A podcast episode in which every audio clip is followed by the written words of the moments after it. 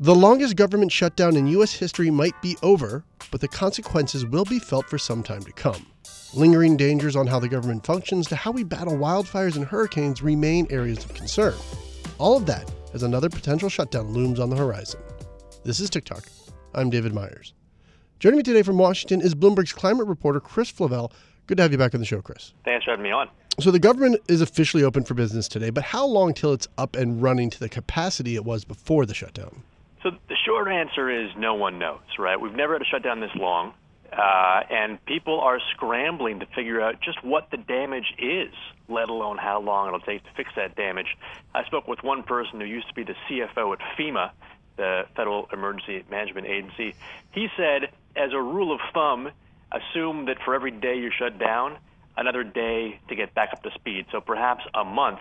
And the problem he noted is this isn't a straight reopening, right? There's a window after which President Trump has said he will shut the government down again if he doesn't get a deal on a wall. So I, what I'm told from my reporting is most federal workers will go in a little bit wary of getting involved in new projects, and they'll sort of be on hold they'll do what they have to, but they won't maybe take on new initiatives. They won't get anything going lest they have to shut it down once more. So, worth pointing out, we're not really trying to get up to full speed here. If anything, federal employees are going back into work, hmm. mostly to get ready for the potential of a second shutdown.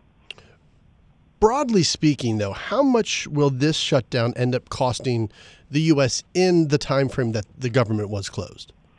So we've got a story out from my colleague Andrew Mayeda saying that the figure one estimate is $3 billion, which is not a huge amount of money. Uh, but the really important point here is, again, we don't know, right? Mm-hmm. You, you assume a multiplier um, from federal activity, and we don't know what the effect of the shutdown will be on federal activity in the weeks and months ahead. Uh, one example I heard that really brought this point home was a, a, way that agencies have maintained some of their activity during the shutdown is by sort of clever use of what they call carryover funds, pockets of money that they were able to tap to keep some things running for the month long shutdown. But what was pointed out to me by sources in government and around government is that money was intended for something. Just because you had access to it doesn't mean that it was free money. So now we've got a situation where though the government is reopened, there will be activities that were going to happen that won't happen because the money was used for something else. And we don't even know at this point where that money was going to go. So it's really hard at this point to say what the effects will be economically, fiscally, or in terms of policy because people are still digging through the remains of the shutdown that just ended. The human element was a major storyline during the shutdown as you know, 800,000 federal workers went without a paycheck for a month. What does this mean for the government itself? I, I imagine the threat of being unpaid weeks at a time is not an attractive work benefit. So we looked, among other things, we looked at what happened after the shutdown in 2013. Now, that was only 16 days, roughly half as long as the shutdown that just ended. But even after 16 days, there's a real noticeable spike in the number of federal employees who took early retirement uh, for months. Obviously, past is not prologue. We have no idea whether what happened then will happen now. But it sure seems reasonable that some people will say, man, I just missed two paychecks. Maybe I'll look at other options.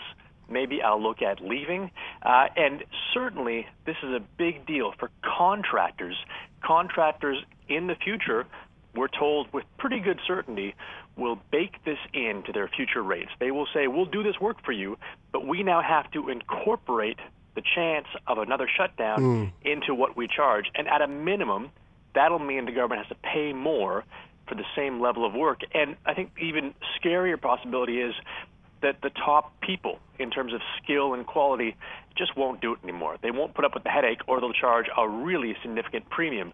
So either way, the cost of running government services will be higher going forward, and no one can say how long that might last. It might last forever. Your reporting points out that some of these government workers that were furloughed the past months missed out on some crucial training. What exactly uh, were they missing out on? So, one thing in particular that's become pretty pretty noticeable in the last few years is disasters are getting worse, whether mm-hmm. it's hurricanes or wildfires. Government does a lot to try and get ready for those events. The National Hurricane Center brings in local officials from hurricane-prone areas and trains them on how to use federal data to make really important decisions. For example, when to evacuate their towns those training sessions were going to happen this month, and they have mostly been canceled. The people we spoke with said they are not going to be rescheduled. There's no time before hurricane seasons. Now you're going into the hurricane season. We know climate change is making it worse, and they're not ready with the information they need to make those decisions. Another example is wildfire training. Another example is all told emergency training. Those things haven't happened the result is people are going in to, again, an increasingly bad storm season less prepared than they would be otherwise. So we are now putting ourselves in the position with the government to possibly close down once again uh, around February 15th, that uh, our federal government is not trained or prepared properly to handle major hurricanes uh, and major wildfires, both which you said are growing in numbers. Yeah, and I, look, I think if it's a short-term thing, if it doesn't happen again, federal employees take their job really seriously. For the most part, they're good at what they do. They'll find a workaround. I think the real concern when I spoke to people is number one, the consequences of the shutdown that we can't figure out yet, that we haven't seen. Number two, if it becomes a, a permanent feature of budget negotiations, all these really complicated programming and scheduling decisions through the year all of a sudden get uh, get thrown into disarray. And so I think the, the real worry is how bad was it? We don't know. And will it happen again? And no one knows that. You know, a lot of images we saw during the shutdown um, came from national forests that remained open during the shutdown, but without park rangers because they were instructed to not show up to work. How bad was the damage to you know what a lot of people consider national treasures? So I, I, I hate to sound like a broken record here, but yet again, we don't know. Right? It's going to take time just to get into these parks and inspect whatever damage might have happened, let alone figure out how to fix it, let alone find money to fix it, let alone fix it. And so there's this element of the uh, the unknown unknowns, uh, and that I think it just compounds this, right? And, and then planning for it. I mean, I really I have some sympathy for the uh, the workload facing federal workers going back to their jobs because not only are they trying to get caught up on what they would have been doing for the past month, but they have to even get their hands around what the damage is and then see do we have time and resources in the fiscal year to deal with it. And again, no one no one's going to know mm-hmm. at least for a couple of days, maybe weeks, what the answer to those questions is. And now to make sure all of those specific functions of the government get going again and get those trainings or do the jobs that they need to do. Is there anyone overseeing that type of like a czar or is this just up to every agency? So OMB, the Office of Management and Budget, it's a, a sort of a wing of the White House, um, effectively assumes responsibility for shutdown planning. Uh, and certainly, as we were researching what the problems are from this shutdown, we spoke with former OMB staff. Presumably, they'll play a role also in coordinating it. But again, it, there's only so much you can coordinate. I think the first thing that has to happen is workers have to get back into the office or their park or wherever they are and then see for themselves what's going on. It's hard to plan for such a, again, unprecedented situation, um, short of giving everyone a mandate to do the best they can. But OMB can't lengthen the fiscal year, right? They can't put mm-hmm. days back on the calendar. They can't put working hours back into your system that you don't have because the time has passed. So it's it's really it's a race now, and I think one of the most jolting things I heard in reporting this story was if you're a federal worker, whatever your file is, what do you do with a month less in your year? You get the same amount of work. Do you drop something? Do you do everything faster and therefore less well? Uh, and how do you decide that? Those are the kind of questions I think weren't really anticipated, and we're only now beginning to think about what the consequences might be.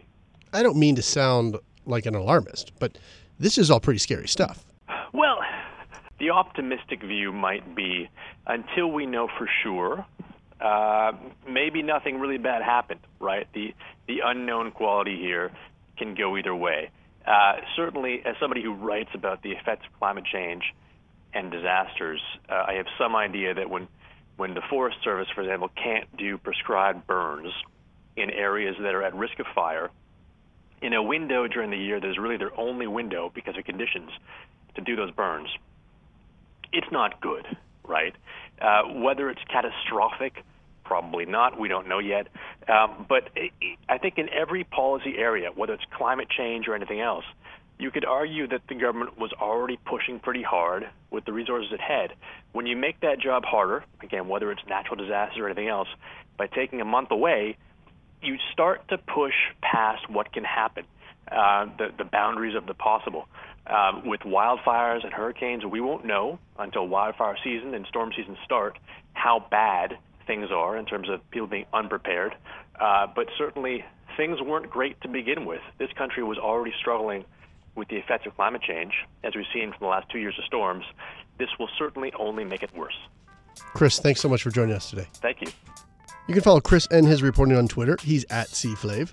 That's the TicToc for today. Thanks for listening, and please head on over to iTunes and let us know what you think. I'm David Meyers. You can follow me on Twitter at David F. Meyers, and you can get all your updates 24 7 at TicToc.